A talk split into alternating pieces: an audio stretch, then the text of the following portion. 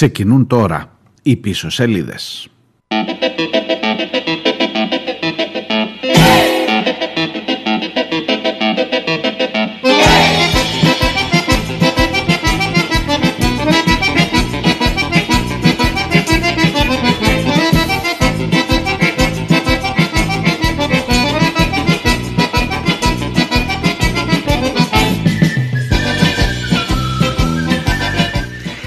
Καλώς τους, καλώς ήρθατε, καλό μήνα, Δευτέρα και πρώτη, καλή εβδομάδα, όλα μαζί είναι αυτές οι, οι συγκυρίες που καμιά φορά αρχίζει και η εβδομάδα και ο μήνας και έτσι έχεις μια αίσθηση ότι τα ξαναπιάνεις από την αρχή. Τα ίδια που τα ξανάπιασες από την αρχή τον προηγούμενο μήνα και δεν βγήκε τίποτα.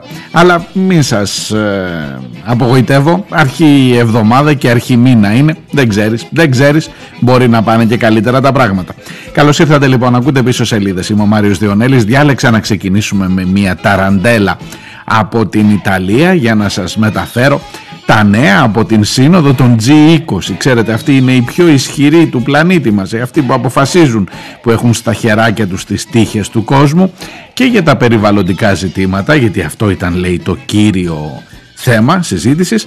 Από αύριο έχουμε και στη Γλασκόβη, από σήμερα ψέματα έχουμε και στη Γλασκόβη ε, συζητήσεις για τα του κλίματος και εκεί στην Ιταλία, στη Ρώμη συγκεκριμένα, αποφάσισαν ότι αν χρειάζεται θα μειώσουμε και τις εκπομπές ρήπων. Ακόμα συζητάμε για το αν χρειάζεται, καταλάβατε, κάπως έτσι. Η G20, η φωτισμένη, από αυτούς λέει που προέρχεται το 80% της ρήπανσης σε αυτόν εδώ τον πλανήτη.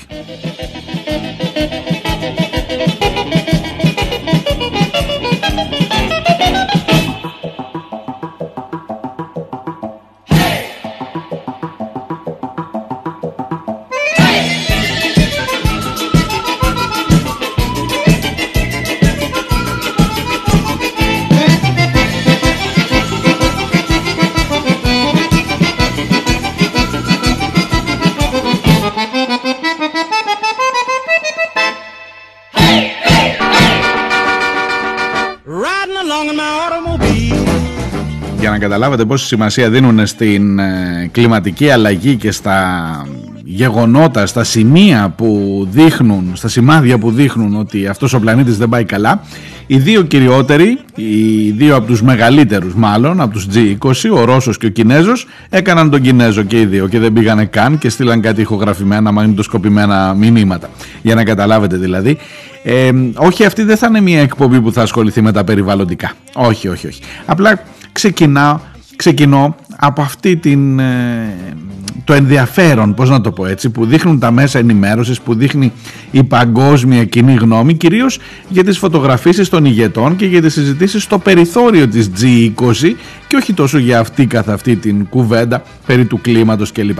Και ας προειδοποιούν λέει οι επιστήμονες και ο ΙΕ ότι αυτά εδώ τα χρόνια, τα τελευταία 7 χρόνια ήταν λέει τα πιο θερμά που ζήσαμε πάνω σε αυτόν τον πλανήτη από την εποχή που άρχισε να καταγράφεται η θερμοκρασία του πλανήτη. Για να καταλάβετε δηλαδή για το που ακριβώς βρισκόμαστε. Αλλά εσείς μην, μην μου αγχώνεστε.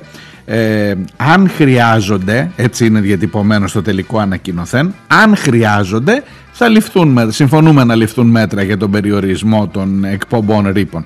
Εντάξει παιδιά, άμα το αποφασίσετε εδώ είμαστε εμείς. Μέχρι τότε, riding along in my automobile που λέει εδώ ο Τσακ Μπέρι.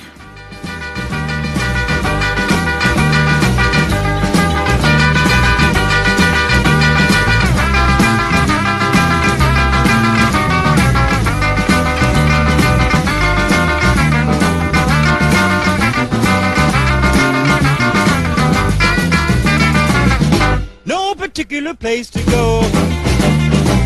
So we parked way out on the Kokomo. The night was young and the moon was gold. So we both decided to take a stroll. Can you imagine the way I felt? I couldn't unfasten a safety belt. Έτσι ρε παιδί μου, χωρίς, ε, χωρίς ε, ειδικό μέρος. No particular place to go, λέει. Χωρίς να ξέρεις ακριβώς που πας, ρε παιδί μου, έτσι, για να κάψουμε λίγη βενζίνη.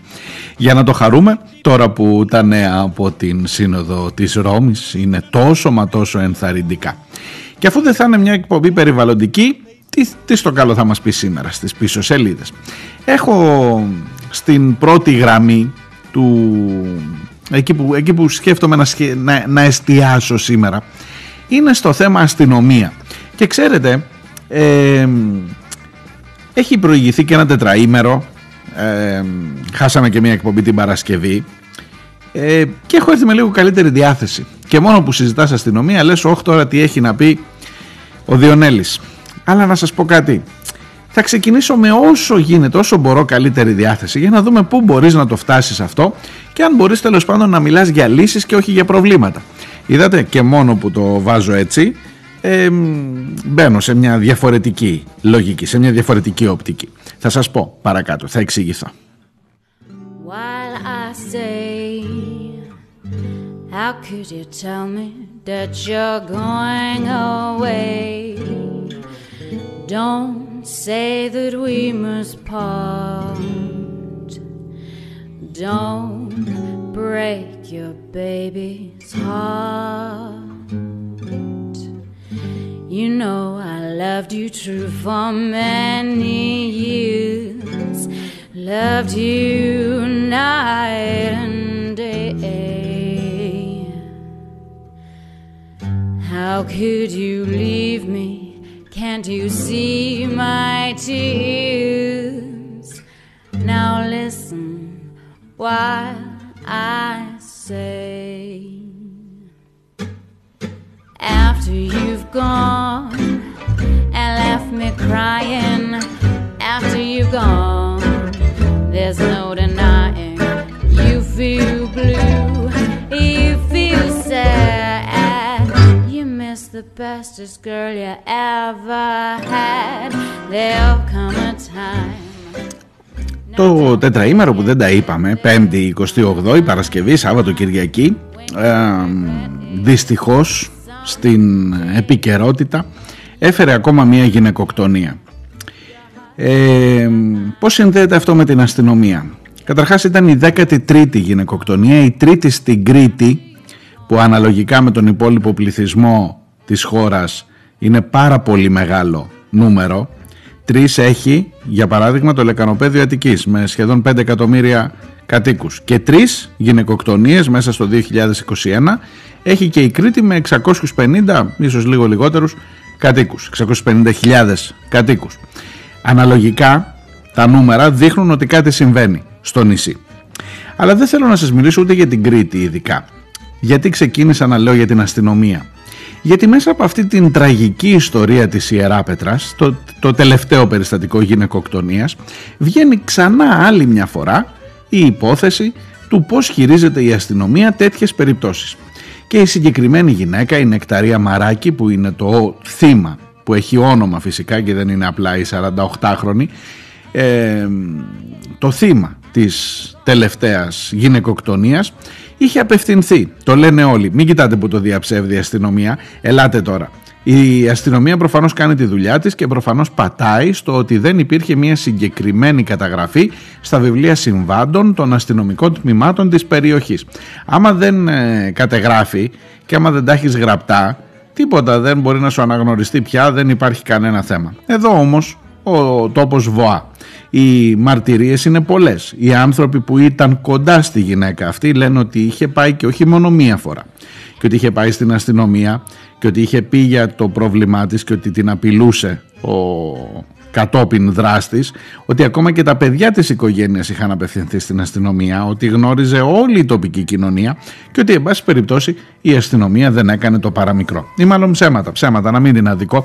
Της έδωσαν μια συμβουλή, της είπαν πήγαινε να κάνεις ασφαλιστικά μέτρα εναντίον του ανθρώπου που σε απειλεί ώστε να τον υποχρεώσει το δικαστήριο να μην ε, την πλησιάζει σε απόσταση, ξέρω εγώ, 10 μέτρων, 20 μέτρων, κάτι τέτοιες αποφάσεις χαζές βγάζουν τα δικαστήρια σε αυτές τις περιπτώσεις. Μόνο που εκείνη δεν είχε ούτε τα λεφτά για να κάνει τα ασφαλιστικά μέτρα, ούτε την εμπειρία, ούτε και την ψυχική, αν θέλετε, το ψυχικό σθένος να μπλέξει τώρα με δικηγόρους δικαστήρια σε ένα κλίμα που ήδη ήταν απειλητικό εις βάρος της και φανταστείτε μόνο την ώρα που μαθαίνει ο κακοποιητής ότι η σύζυγος ή η πρώην σύζυγος θα τον στείλει στα δικαστήρια. Πολύ εύκολο είναι να λες πηγαίνετε κυρία μου να κάνετε ασφαλιστικά μέτρα αν σας απειλούν. Γι' αυτό λοιπόν λέω να σας μιλήσω για την αστυνομία. Και ξέρετε παρόλο που όλα αυτά είναι εξοργιστικά, παρόλο που νιώθω πολύ καλά το γιατί βρίσκονται και σήμερα και χτες βρέθηκαν στην Ιερά Πετρά άνθρωποι έξω από το αστυνομικό τμήμα με κεριά, με λουλούδια, με μια φωνή διαμαρτυρίας που λένε ντροπή, που λένε ότι εδώ έπρεπε να σκύψετε παραπάνω. Ξεκινώ παρόλα αυτά και ελπίζω να μου το επιτρέπετε με πιο καλή διάθεση απέναντι στην αστυνομία.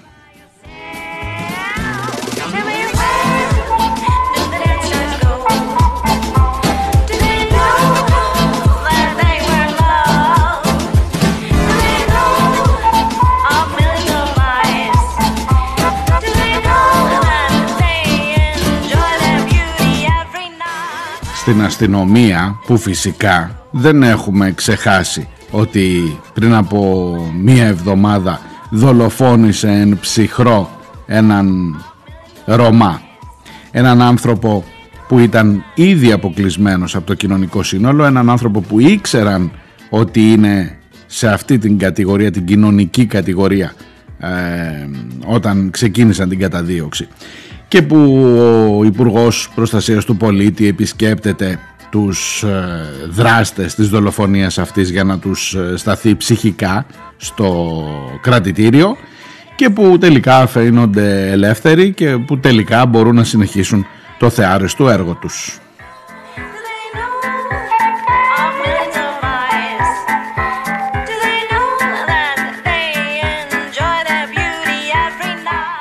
Και με όλα αυτά θα μου πεις τώρα εσύ ξεκινάς με καλή διάθεση προς την αστυνομία. Από πού, πόθεν, πόθεν. Και γιατί; Και εξηγήσου.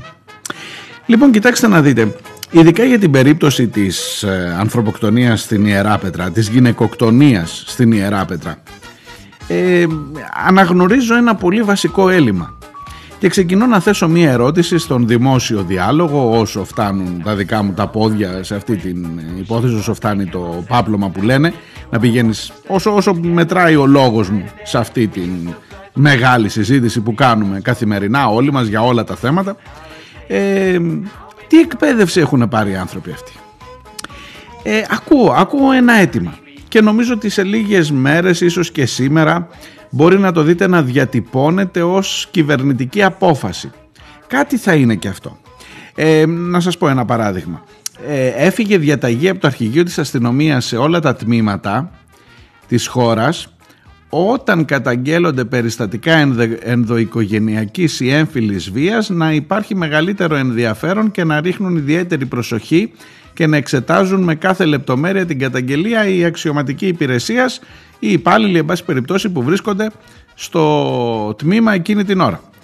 Θα το περίμενα, θα ήταν ένα βήμα, ε, θα αναρωτιόμουν όμως αν φτάνει αυτό.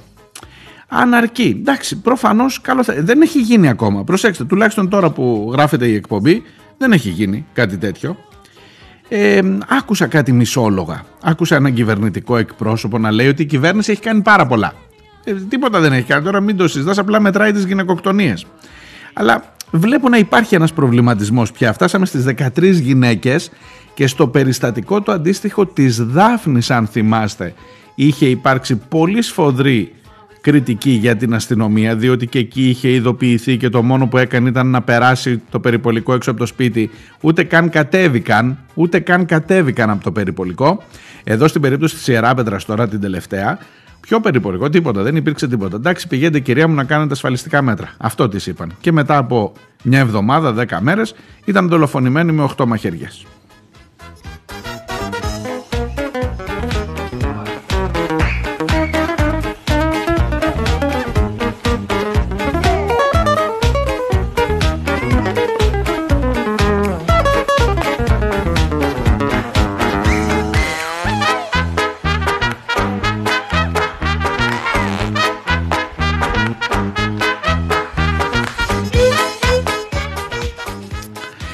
Επιμένω παρόλα αυτά να ξεκινώ τη σκέψη μου και τη συζήτηση αυτή θετικά. Θέλετε λίγο που είναι αρχή του μήνα, θέλετε λίγο που έκανα τετραήμερο και ξεκουράστηκα και τα βλέπω πιο θετικά. Δεν ξέρω, πείτε οποιονδήποτε λόγο.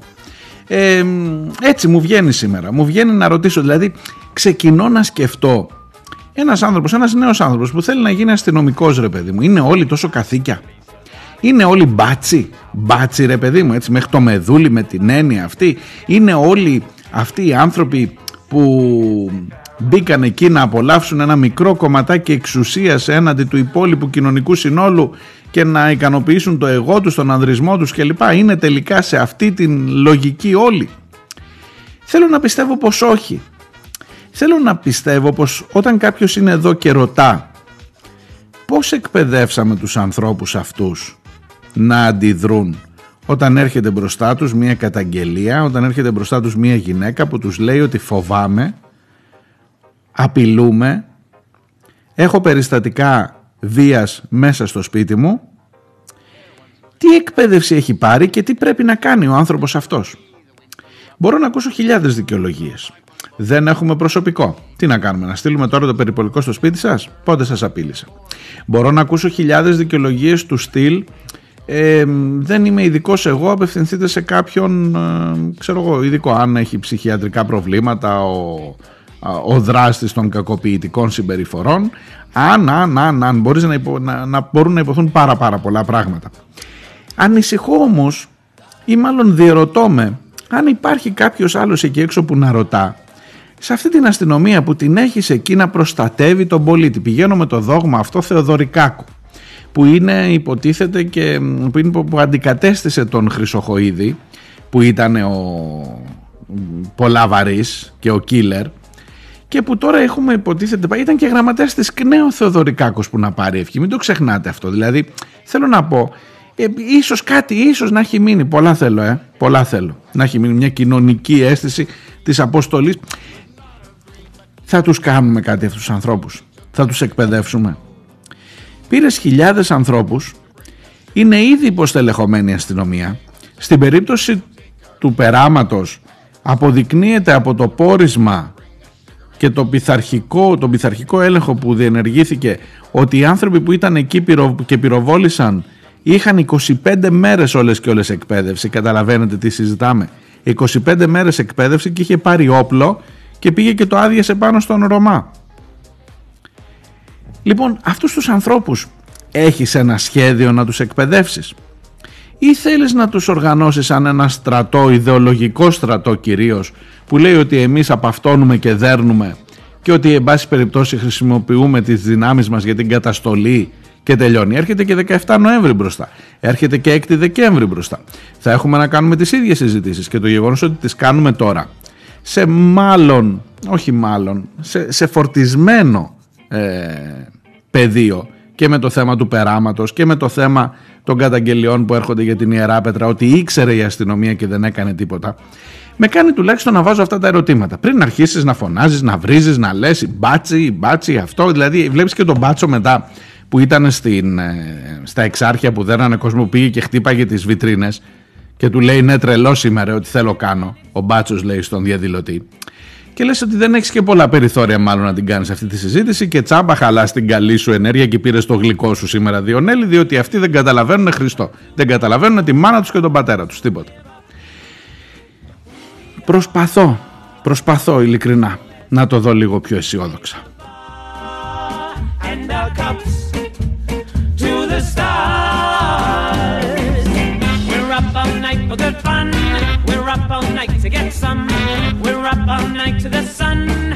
Up all night to get lucky. We're up all night to the sun. We're up all night to get some. Σήμερα το απόγευμα, να ξέρετε, στις 5 θα είναι έξω από το αστυνομικό τμήμα της Ιεράπετρας γυναίκες κυρίως που διοργανώνουν τη δράση αυτή, αλλά όχι μόνο, πολίτες κάτοικοι της Ιεράπετρας με ένα κερί και με ένα λουλούδι για την εκταρία. Είναι το κάλεσμα. Και θα είναι όχι τυχαία έξω από το αστυνομικό τμήμα και έξω από την πόρτα του ειρηνοδικίου της Ιεράπετρας γιατί υπάρχει και το θέμα δικαιοσύνης. Και νομίζω ότι ανοίγει πια μια κουβέντα συνολικά για το πώς προστατεύουμε τους ανθρώπους, τους, τους αδύναμους ειδικά αυτού εδώ του τόπου και, από την, και με την αστυνομία και με τη δικαιοσύνη. Και ξεκινώ, είδατε πηγαίνει η γλώσσα μόνη πώς προστατεύουμε από την αστυνομία και από τη δικαιοσύνη που επίσης δαγκώνει τους ξυπόλυτους σαν τα φίδια.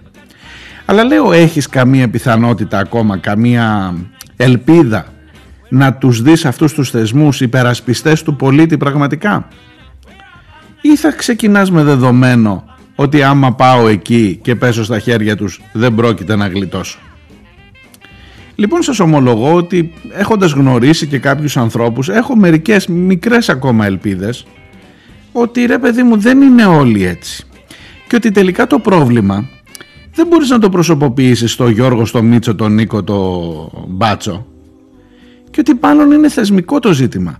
Είναι το ποια κατεύθυνση δίνεις στους ανθρώπους αυτούς. Είναι το με ποιο τρόπο τους μεταφέρεις μια νοοτροπία που έχει η πολιτεία, η κυβέρνηση οργανωμένη, το κράτος έναντι των πολιτών.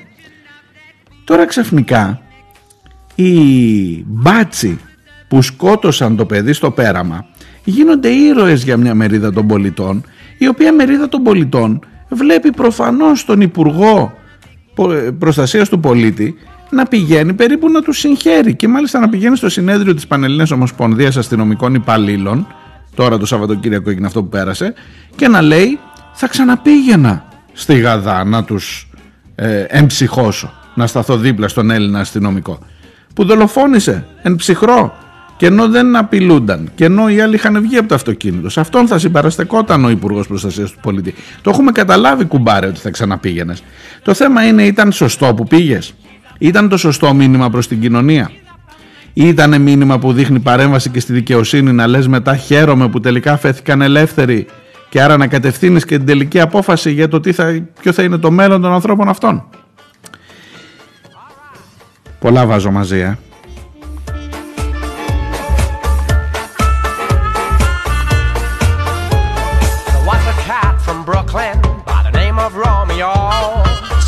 came from Italy many years ago. One night he met young Geraldine, a dame from out of town. When Geraldine was dancing, she would bring the ballroom down. Wave those paws in the air. Να σας το κάνω ακόμα χειρότερο για να αναιρέσω πλήρως την καλή διάθεση με την οποία ξεκίνησα. Αφού έρχονται απανοτές οι καταγγελίες, βγαίνουν, τα λένε, τα ξαναλένε και επειδή τυχαίνει να είμαι και κοντά στο ρεπορτάζ αυτό, θα σας πω ότι τους πιστεύω απόλυτα τους ανθρώπους που διατυπώνουν αυτόν τον ισχυρισμό ότι η γυναίκα στην Ιερά Πέτρα είχε πάει επανειλημμένα στην αστυνομία. Αφού λοιπόν έχεις όλο αυτό ως καταγγελία, έχεις και μια αστυνομία από την άλλη πλευρά που απλώς προσπαθεί να καλύψει τον κόλο της, συγγνώμη τώρα που μιλώ έτσι, που δεν παραδέχεται καν ότι ενδεχομένως να δούμε την εκπαίδευση, να μιλάμε, έχεις ένα, πώς να σας το πω, ένα μονολυθικό σύστημα το οποίο βγαίνει και λέει διαψεύδουμε κατηγορηματικά ότι στις αστυνομικές υπηρεσίες του νομού Λασιθίου υπήρξε καταγεγραμμένη, προσέξτε το, οποιαδήποτε καταγγελία. Ναι ρε φίλε, δεν υπήρξε καταγεγραμμένη διότι δεν γράφτηκε ούτε στο βιβλίο συμβάντων γιατί πήγε και είπε γενικά με απειλή. Δεν είπε τώρα έγινε το ένα, το άλλο, το τρίτο. Δεν υπήρξε κάτι, δεν υπευλήθη μήνυση, δεν υποβλήθηκε μήνυση. Δεν, δεν έγιναν όλα αυτά που, σε, που θα την κάλυπταν και εκείνη να έχει πάρει τουλάχιστον ένα χαρτί στα χέρια της. Γιατί δεν ήξερε η γυναίκα γιατί η γυναίκα δεν είχε ούτε τις γνώσεις ούτε την εμπειρία. Ήταν μια γυναίκα η οποία προσπαθούσε να τα βγάλει πέρα με τέσσερα παιδιά και με έναν άντρα να την κακοποιεί και να την απειλεί. Και εσύ περιμένεις να κρυφτείς πίσω από το ότι δεν υπήρξε στο βιβλίο συμβάντων μια συγκεκριμένη καταγραφή οπότε διαψεύδουμε πλήρως. Και διαψεύδω και το ρεπορτάζ και διαψεύδω και όσους βγαίνουν και λένε ότι είχε έρθει στην αστυνομία και σας διαψεύδω όλους και στο τέλος τέλος ο λόγος μου απέναντι στο λόγο σου. Η άλλη έχει πεθάνει δεν είναι εδώ πια έχει δολοφονηθεί δεν έχει πεθάνει δεν είναι εδώ πια για να μας πει τι ακριβώς έγινε οπότε γεια σας χαίρετε και μια χαρά καθαρή θα τη βγάλουμε και εσύ μου λες ότι ξεκινάς αισιόδοξα τη συζήτηση, Διόνελ. Τα λέω στον εαυτό μου τώρα, γιατί τελειώνει το πρώτο μέρος της εκπομπής και μάλλον κακώς το ξεκίνησα τόσο γλυκά-γλυκά.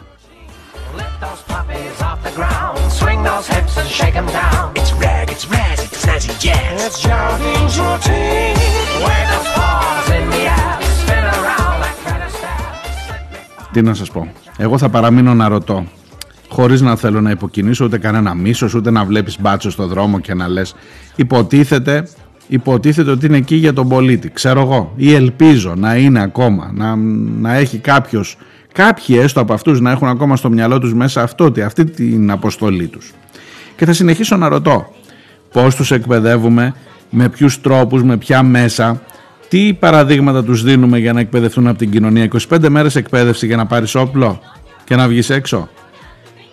Για το πώς θα αντιδράσεις σε μια περίπτωση κακοποίησης και λοιπά ξέρει τίποτα ο αστυνομικός αυτός ή είναι «Α, ο, γράψε εδώ, άμα δεν υπογράψεις δεν ξέρω τίποτα».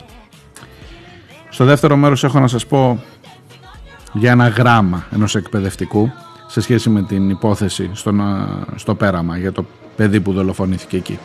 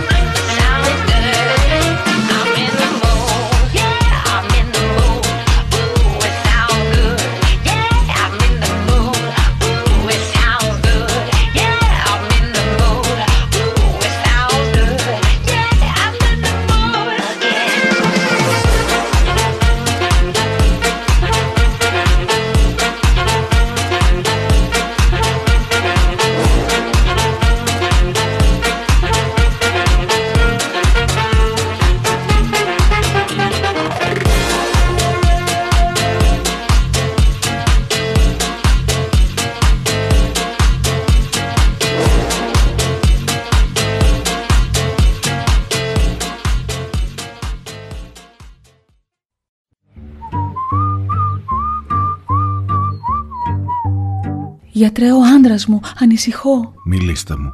Σας ακούω. Τον τελευταίο καιρό μου λέει περίεργα πράγματα. Μου λέει πως ίσως ο Κυριάκος να μην είναι και τόσο κακός, πως η αριστεία μπορεί να πάει τη χώρα μπροστά. Μου λέει πως ο ΣΥΡΙΖΑ είναι κόμμα της αριστεράς και της οικολογίας. Τα βράδια πετάγεται ιδρωμένο και μονολογεί Πασόκ, σώσε μας! Πάρτε αυτό, θα τον βοηθήσει. Πίσω σελίδες. Μία ώρα κάθε μέρα. Δευτέρα με Παρασκευή. Όλα θα πάνε καλά. I see my redhead mess tear shed queen be Miss Squeeze. Πίσω σελίδες.gr Smells, tells, hells, bells, misspells, knocks me on my knees.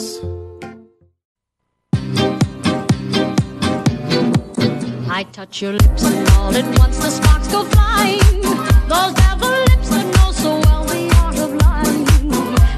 I see the danger, still the flame grows higher. I know I must surrender to your kiss of fire. I touch your lips and all at once the sparks go flying. Those devil lips that know so well the art of lying. And though I see the danger, still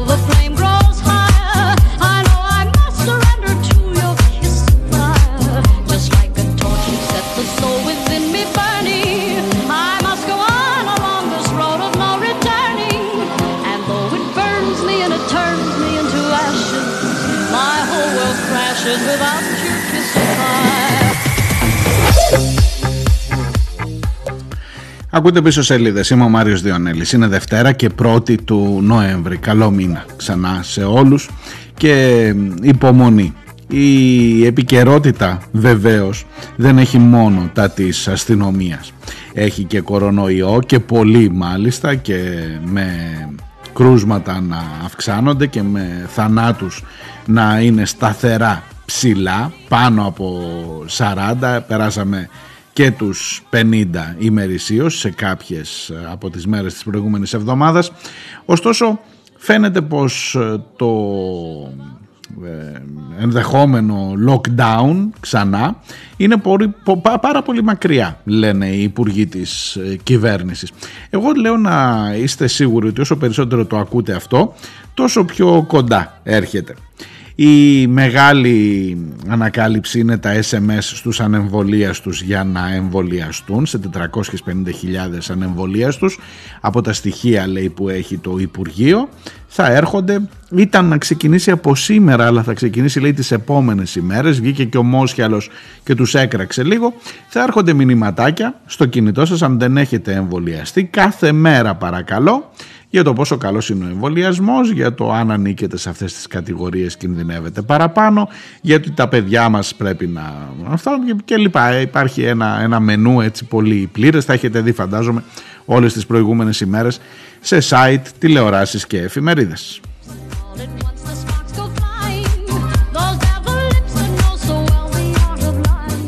Έχει πλάκα πάντως αυτό αν, ε, αν το είδατε κάπου Μπορείτε να το βρείτε πολύ εύκολα. Λέει μήνυμα σε ανεμβολία τους τη Δευτέρα και είναι το τάδε.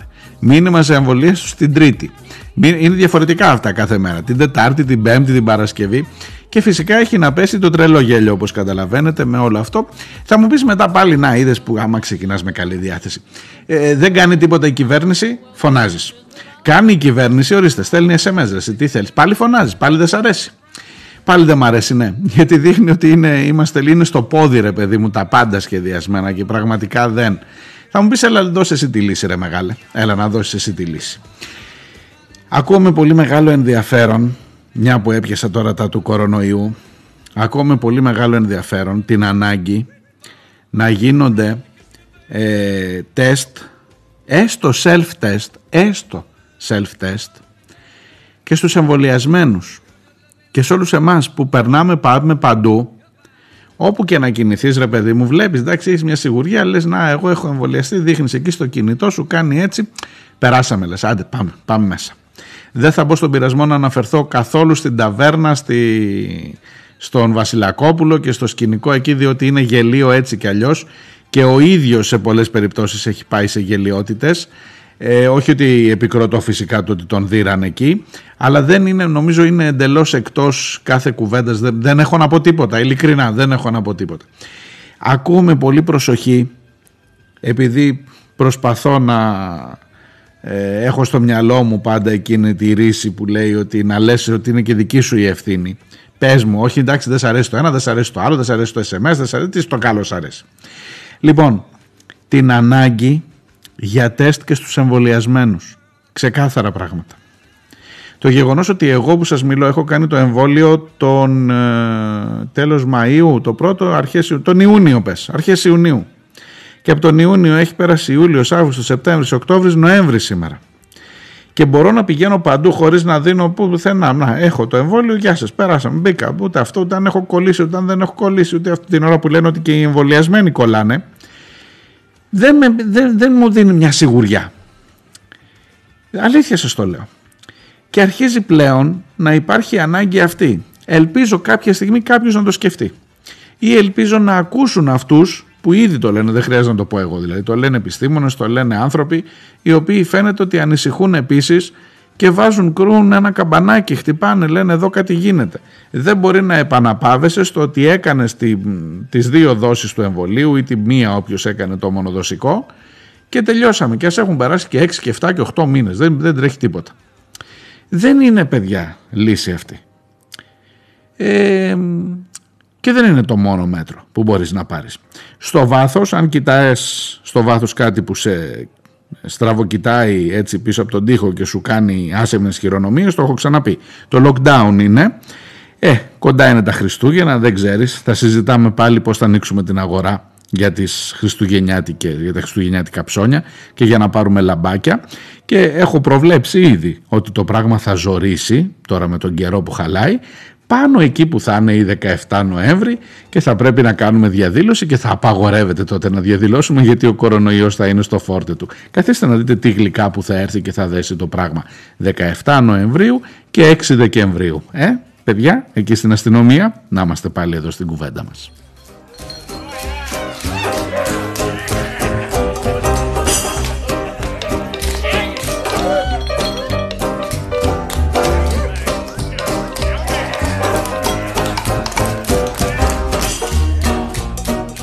Λοιπόν, δεν έχω να σας πω πολλά περισσότερα για την αστυνομία. Βάζω ένα ερώτημα ουσιώδες. Τι είδους εκπαίδευση παίρνουν οι άνθρωποι αυτοί και στις σχολές των ε, αστιφυλάκων και σε όλη την πορεία αυτή; Οι ειδικοί φρουροί, παιδί μου, προσλαμβάνονται με μία αίτηση. Εκεί κάνανε ένα διαγωνισμό, γράψανε και πήρε 25 μέρες εκπαίδευση. Ο άλλος και άρχισε να πυροβολεί τους Ρωμά στο αυτοκίνητο. Και βγαίνουν, κάνανε, δώσανε συνέντευξη τα παιδιά αυτά, οι δύο επιζήσαντες, στο ντοκουμέντο και λένε εμείς ήμασταν μέσα στο αυτοκίνητο, σηκώσαμε τα χέρια ήδη από μέσα από το αυτοκίνητο. Καταρχάς, λέει ο άνθρωπος ότι έκανε πίσω και ήταν μηχανές. Δεν ήταν οι αστυνομικοί, δεν ήταν πάνω στις μηχανές που λέγαμε συνέχεια τραυματισμένοι αστυνομικοί και τραυματισμένοι αστυνομικοί και με κίνδυνο της ζωής μας και μας επιτέθηκαν και γι' αυτό πυροβολήσαμε. Τις μηχανές έριξε κάτω. Όχι τις μηχανές με τους αναβάτες. Τις είχαν στήσει για να κάνουν φραγμό. Εν πάση περιπτώσει, θα μου πεις καλό, η δίκαιο, δικαίω της έριξε. Όχι, δεν αυτό, αλλά μην με ρωτάς συνέχεια γι' αυτά. Όταν στο τέλος το αποτέλεσμα είναι η δολοφονία και ο τραυματισμός του άλλου παιδιού που λέει του αλλάξανε, του βγάλανε τη σπλήνα, έχει τρυπήσει το στομάχι, σφαίρα και από θαύμα έζησε. Ε, όταν το αποτέλεσμα είναι αυτό, ναι, είμαι με αυτούς που ρίχνουν κάτω τις μηχανές, ξεκάθαρα. Για να ξεφύγουν. Ναι.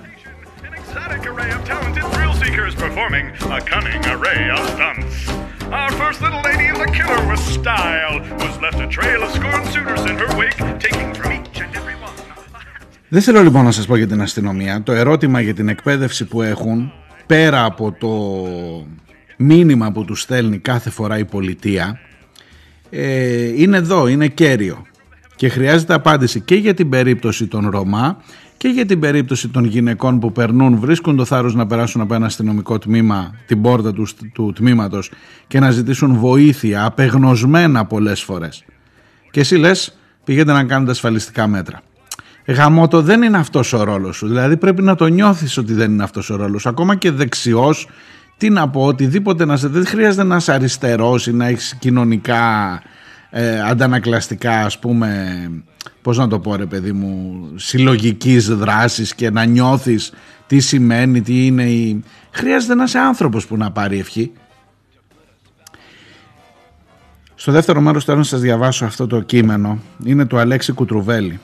Δημοσιεύτηκε στις 29 Οκτωβρίου την Παρασκευή δηλαδή που μας πέρασε την ημέρα που έγινε η γυναικοκτονία ε, δημοσιεύτηκε στην εφημερίδα των συντακτών. Ο Αλέξης Κουτρουβέλης είναι εκπαιδευτικός και είχε την τύχη, την ατυχία, την τύχη μάλλον, να έχει δουλέψει στον Ασπρόπυργο. Εκεί που ζούσε ο 18χρονος, ο Νίκος Σαμπάνης, που μάλλον δεν τον λένε και Σαμπάνη από ό,τι αποκαλύπτεται, Ε, θα σας πω γιατί, θα σας εξηγήσω. Αν το έχετε διαβάσει θα υπάρχει ένας πλεονασμός. Μου το έστειλε και ο ακροατής ο Χρήστος, το δημοσίευσε το link μέσα στη συζήτηση που κάνουμε στο ε, site της εκπομπής, στο πίσω σελίδες.gr και φυσικά έπεσε μπροστά μου. Από την πρώτη στιγμή φάνηκε ότι αυτό το κείμενο έχει να πει πολύ περισσότερα πράγματα από αυτά που ίσως έχουμε πει όλοι μαζί τις τελευταίες ημέρες γύρω από το θέμα του αποκλεισμού, γύρω από το θέμα του τι άνθρωποι είναι αυτοί και τι ευκαιρίες έχουμε δώσει σε αυτούς τους ανθρώπους. Μην κάνω μεγάλες εισαγωγές, πάω κατευθείαν στο κείμενο. Ένας Ρωμά στον Ασπρόπυργο δεν χωρά ούτε νεκρός είναι ο τίτλος. Για όσους ξέρουν, ο Νίκος Αμπάνης, ο 18χρονος νεκρός που όλοι συζητάνε, γεννήθηκε στην περιοχή Σοφός, στον Ασπρόπυργο.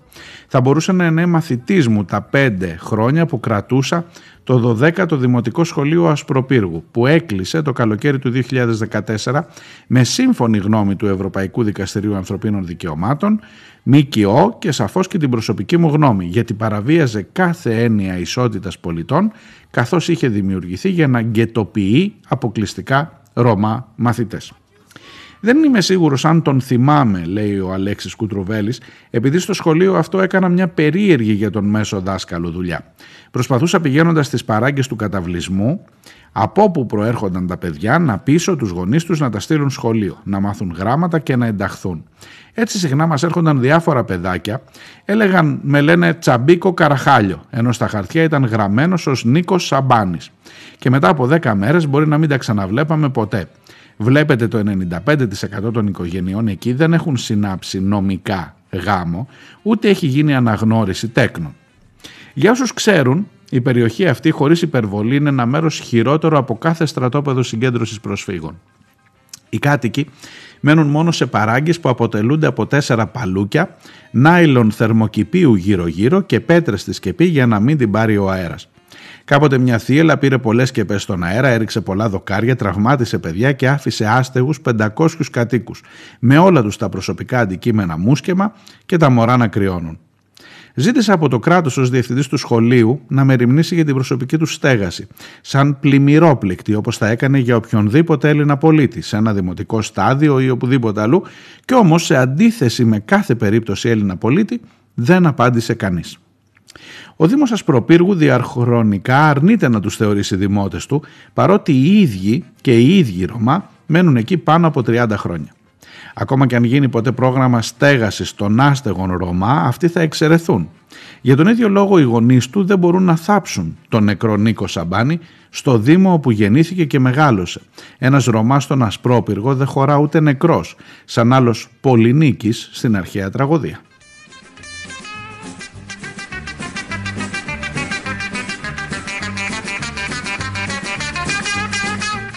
Για όσους ξέρουν, σας διαβάζω το κείμενο του Αλέξη Κουτρουβέλη, ε, δασκάλου, εκπαιδευτικού. Για όσους ξέρουν, ε, τα παιδιά εκεί, όπως και οι γονείς τους, είναι εντελώς αναλφάβητα. Δεν υπάρχει ούτε ένας που να έχει δίπλωμα αυτοκινήτου και πολλοί είναι τόσο φτωχοί που δεν έχουν καν το απαραίτητο αγροτικό για να ασκούν το μοναδικό νόμιμο επάγγελμα που μπορούν, αυτό του συλλέκτη ανακυκλώσιμων ειδών. Γνώρισα ανθρώπους που νίκιαζαν έναντι 15 ευρώ τη μέρα αγροτικό από τον γείτονα. Μάζευαν παλιοσίδερα αξίας 20 ευρώ, επέστρεφαν τα 15 και ζούσαν την οικογένειά τους με 5 ευρώ την ημέρα. Τα παιδιά από το σοφό ζουν σε μια άλλη πραγματικότητα με εμένα να τους διδάσκω. Θυμάμαι τέτοιες μέρες για την 28η, ενώ αυτά δεν ξέρουν καν τι είναι σπίτι. Δεν ξέρουν τι είναι μπάνιο, τρεχούμενο νερό, θερμοσύφωνος, ούτε καν ψυγείο.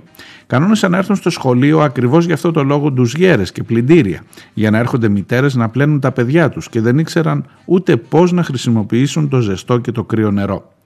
Μας ρωτούσανε, εσείς οι μπαλαμοί έχετε σπίτι σας πισίνα και υπηρέτριες, επειδή η μόνη τους εικόνα για τον μέσο Έλληνα προερχόταν από σαπουνόπερες. Κανείς δεν είχε δίπλωμα οδήγησης και κανείς δεν ήταν σε θέση να βγάλει. Για όσους ξέρουν, οι άνθρωποι μιλούσαν μόνο Ρωμανοί και μόνο οι άντρες που έβγαιναν για επαγγελματικούς λόγους από τον καταβλισμό ήξεραν και λίγα ελληνικά. Προσπαθούσα να πείσω τα παιδιά, τα έφηβα ειδικά, για τις επαγγελματικές τους επιλογές. Τους μάθαινα γράμματα μέσα από το βιβλίο των σχολών οδήγησης, έτσι για να εξοικειώνονται με την ορολογία επιβράδυνση οχήματος που θα τους περιμένει μετά τις, τις εξετάσεις για την απόκτηση του πολυπόθητου διπλώματος. Έλεγα στα παιδιά να ασχοληθούν με τεχνικά επαγγέλματα παρά με παλιοσίδερα και αυτά μου απαντάγανε «Δεν μας προσλαμβάνει κανείς, μας βλέπουν Ρωμά και δεν μας θέλουν ούτε ως χτίστες». Ένας ολόκληρος κόσμος, ο οποίος θέλει να ζήσει, όμως δεν έχει καμία αποδοχή λόγω μη ένταξης. Συχνά ονειρευόταν να γίνουν μανάβιδες με αγροτικό και όχι ρακοσυλέκτε σαν τον πατέρα τους. Για να γίνει αυτό θα έπρεπε με κάποιο μαγικό τρόπο να αποκτήσουν όχημα, δίπλωμα και ασφάλιση εμπόρου λαϊκών αγορών. Ο μαγικός τρόπος αυτός όμως ήταν συχνά η κλοπή και με εξίσου μαγικό τρόπο οδηγούνταν στη φυλακή. Η φυλακή ήταν η μόνη περίπτωση που είδαν πράγματα πέρα από το σχολείο. Είχε φακές νόστιμες, μου έλεγαν, και γενικά μιλούσαν για τη φυλακή, όπως εσείς μπορεί να μιλάτε για την κατασκήνωση που πηγαίνατε μικρή. Ήταν το μόνο μέρος όπου βρήκαν ζεστό νερό, ηλεκτρικό ρεύμα και γιατρό. Το πλέον συχνό ήταν το εξής. Παντρεύονταν στα 14 και μόλις γεννούσε η γυναίκα τους, είχαν οικονομικές ανάγκες. Έκλεβαν, πήγαιναν φυλακή μεταξύ 16 και 19 και επέστρεφαν ως ενήλικοι άντρες πια με τα παιδιά τους ήδη νήπια. Πολλοί το έβλεπαν αυτό ως ένα πέρασμα στην ενηλικίωση, σαν μια στρατιωτική θητεία που άλλωστε δεν πήγαιναν. Γι' αυτό έχουν βγει και οι Ρωμά της περιοχής και φωνάζουν, επειδή η διαδρομή, κλοπή, φυλακή, ενηλικίωση είναι τόσο γνώριμη σε αυτούς. Δεν περιλαμβάνει όμως θάνατο, συνήθως.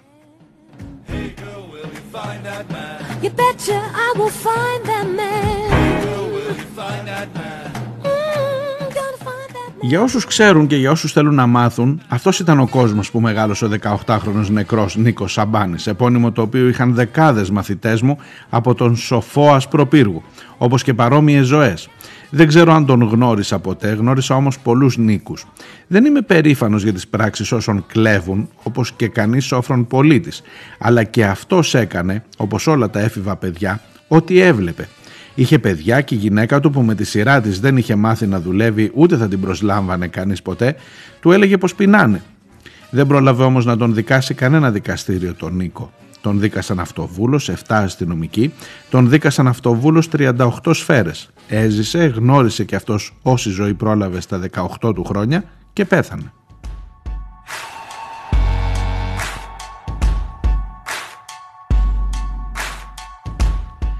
Λυπάμαι, λέει ο δάσκαλος, για τη ζωή που έμαθε ο Νίκος όσο ζούσε. Τη λίγη και εξαιρετικά δύσκολη ζωή που πρόλαβε να γνωρίσει και με βάση τις προσλαμβάνουσες αυτές έκανε τις επιλογές του. Λυπάμαι για άπειρους άλλους Νίκους που υπάρχουν σε αυτούς τους καταβλισμούς και θα βρεθούν υπόδικοι ή και νεκροί μέσα σε ένα σύστημα που δεν θα τους εντάξει ποτέ, ένα πρόβλημα που μόνο στην Ελλάδα υπάρχει. Σε άλλες χώρες το 97% των Ρωμά μένει σε σπίτια και εργάζεται. Στην Ουγγαρία, όπου έζησα μερικά χρόνια, ένας στους 7 κατοίκους είναι Ρωμά και όλοι εργάζονται σε τεχνικά συνήθως επαγγέλματα, αλλά εκεί το κράτος τους έδωσε από παλιά σπίτι, δουλειά και τους ανάγκασε να στέλνουν τα παιδιά τους στο σχολείο. Εδώ το κράτος όμως προτιμά τις σφαίρες από την ενσωμάτωση. Εδώ το κράτος προτιμά να περιμένει κι άλλους νίκους να ενηλικιωθούν για να τους θάψει.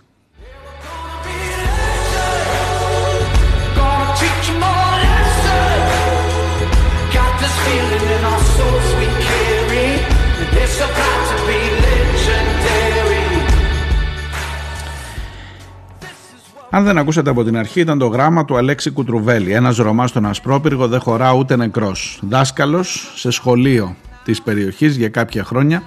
Περιγράφει με επαρκή τρόπο το ποια ακριβώς είναι η ζωή των ανθρώπων αυτών.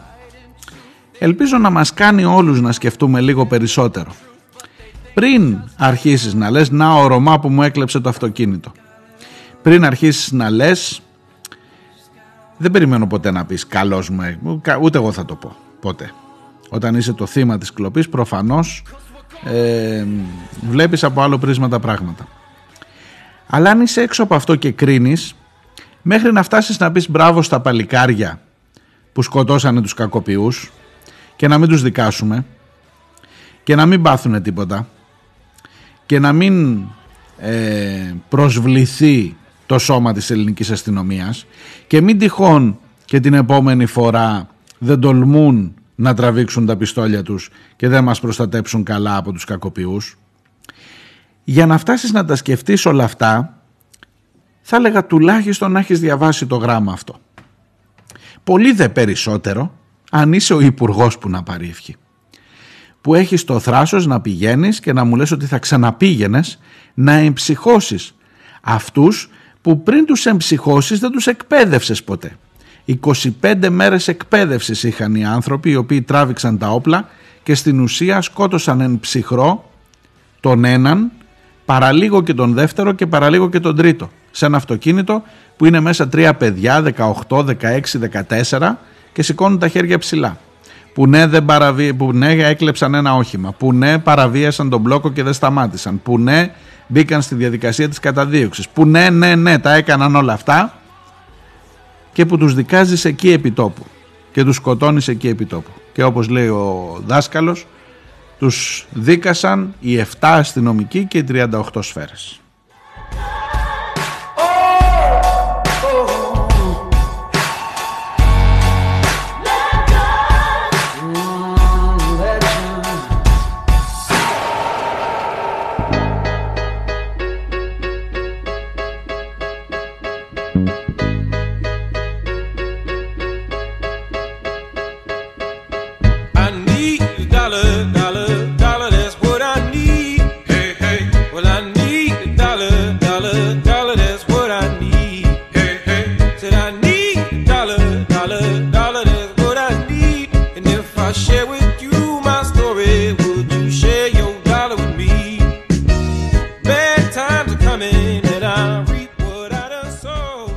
Διαβάστε το ξανά και ξανά.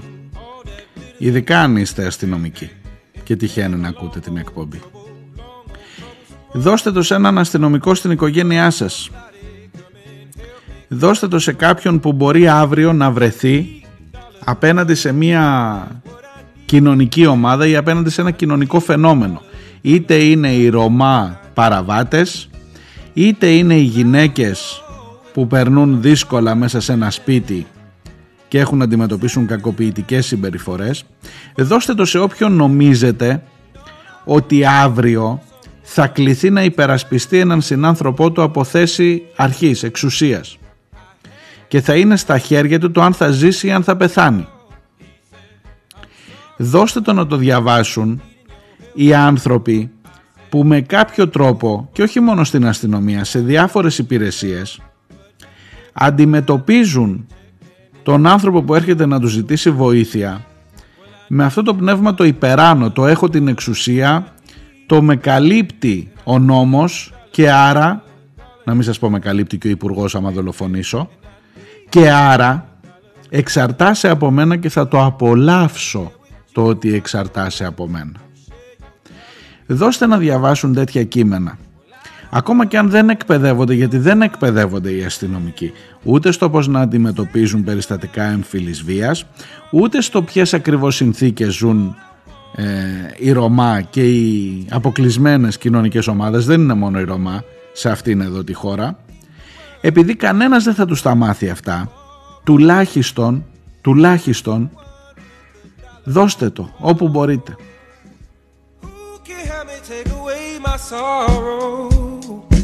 Maybe it's inside the bottle. Maybe it's inside the bottle.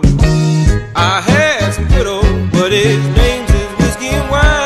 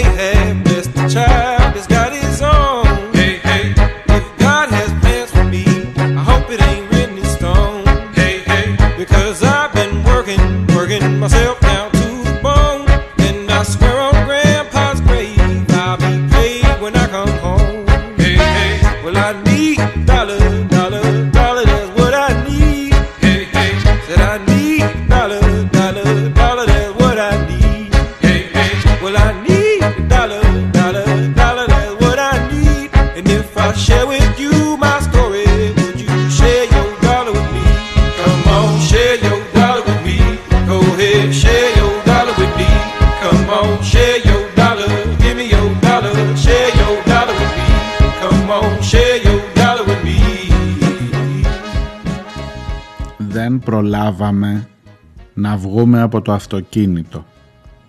Σηκώσαμε τα χέρια ψηλά για να παραδοθούμε ήδη μέσα από το αυτοκίνητο. Εκείνοι άρχισαν να μας πυροβολούν. Είδα τον Νίκο δίπλα μου νεκρό, είδα τον στρατή, τον δεύτερο, να είναι τραυματισμένος και πρόλαβα να φύγω την ώρα που άλλαζαν γεμιστήρες μία σφαίρα που ήταν για μένα πέρασε ξιστά στον τοίχο δίπλα μου. Ακούστε και την πλευρά αυτών που ήταν μέσα στο αυτοκίνητο. Γιατί από την άλλη ακούσατε και υπουργούς και αγανακτισμένους πολίτες και όλους τους υπόλοιπους.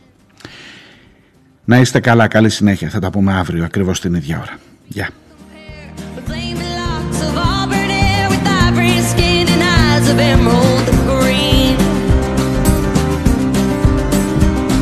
Your smile is like a breath of spring. Your skin is soft like summer